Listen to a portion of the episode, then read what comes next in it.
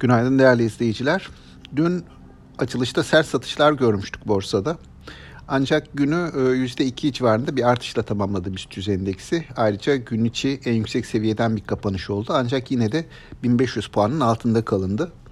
E, dünkü kapanış sonrası hisselerde önceki gün gördüğümüz kayıpların çoğu hatta orantılayacak olursak %50'den daha fazlası yerine konmuş oldu.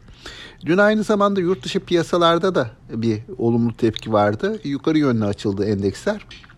Ancak ABD hisselerinde kapanışa yakın gelen e, bir satış baskısı gözlemledik. Bu satış baskısından sonra bu sabah itibarıyla da gerek ABD endeks vadelerinde gerekse de Asya piyasalarında kayıpların sürdüğü dikkat çekiyor. Eksiler daha hakim.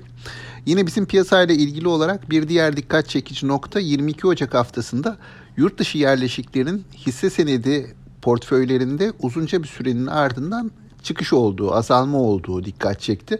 Yaklaşık olarak Kasım başından beri e, yabancılar alım yönünde hareket etmişlerdi haftalık verilerde. Ancak bu uzunca bir sürenin ardından e, çok yüksek rakam olmasa da yine hisse senedi pozisyonlarında çıkış olması e, dikkat çekici bir gözlem olarak göz önünde bulundurmamız gerekiyor. E, bugün piyasanın nasıl seyredeceğine gelince tabii e, borsadaki bilanço e, verileri önemli rol oynuyor hisse senedi performanslarında. Dün de Garanti Bankası'nın sonuçları açıklandı. Yine gelecek hafta bankalardan, sanayi şirketlerinden e, gelecek sonuçlar var. E, bu beklentilerin de dikkate alınacağını düşünüyoruz borsa performansında.